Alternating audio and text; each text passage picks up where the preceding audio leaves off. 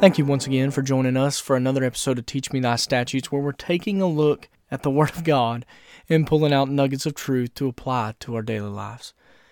I want to talk to you today on the subject of do it again. I'd like for you to read Joshua chapter number 8, verses 1 through 2, and we'll go ahead and read that here right now. It says this And the Lord said unto Joshua, Fear not, neither be thou dismayed. Take all the people of war with thee and arise, go up to Ai. See, I have given into thy hand the king of Ai, and his people, and his city, and his land. And thou shalt do to Ai and her king as thou didst unto Jericho and her king. Only the spoil thereof, and the cattle thereof, shall ye take for a prey unto yourself. Lay thee an ambush for the city behind it.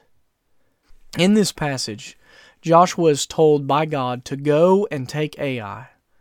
Remember, the children of Israel had just been defeated in Ai due to Achan's sin. Now that Achan's sin was removed from the camp, God was telling Joshua to do it again. God instructs Joshua to fear not, neither be thou dismayed. Imagine the thoughts that were going through Joshua's mind. Maybe he was thinking something to this effect the last time we were here, someone sinned and lives were lost.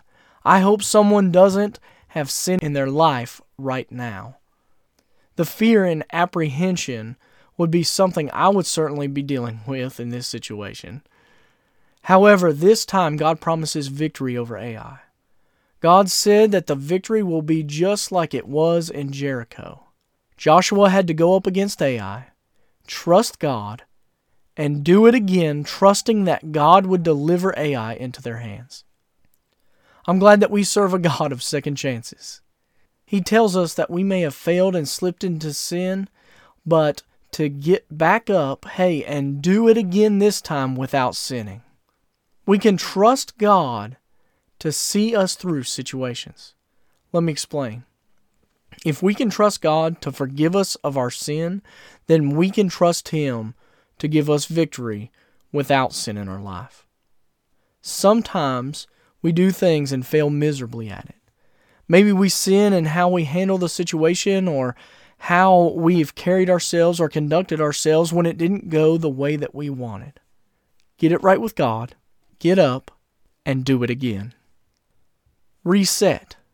If the children of Israel would have remained fearful or distraught and remembered that, hey, all these people just died, they would have never conquered Ai and never experienced God's blessing to its fullest.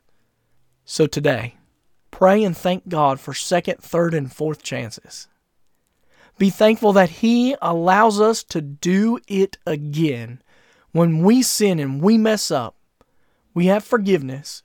We can get back up and do it again and still enjoy the blessings that He has for us in our lives. Many of us want do overs in this life. Guess what? He's provided them. Do it again. Get up and go after what God has given you to have. Hope and pray that this is a blessing to you here today. I hope that you're applying this to your daily life. Do it again. Get up, ask for forgiveness of sin, and redo what God wanted you to do. Don't just sulk in your sin. Get it right with Him and do it again with what God wants you to do. Hope that this is a blessing. I hope that you have a wonderful and blessed day today. May God richly bless you as you get up and you do it again. Have a wonderful day.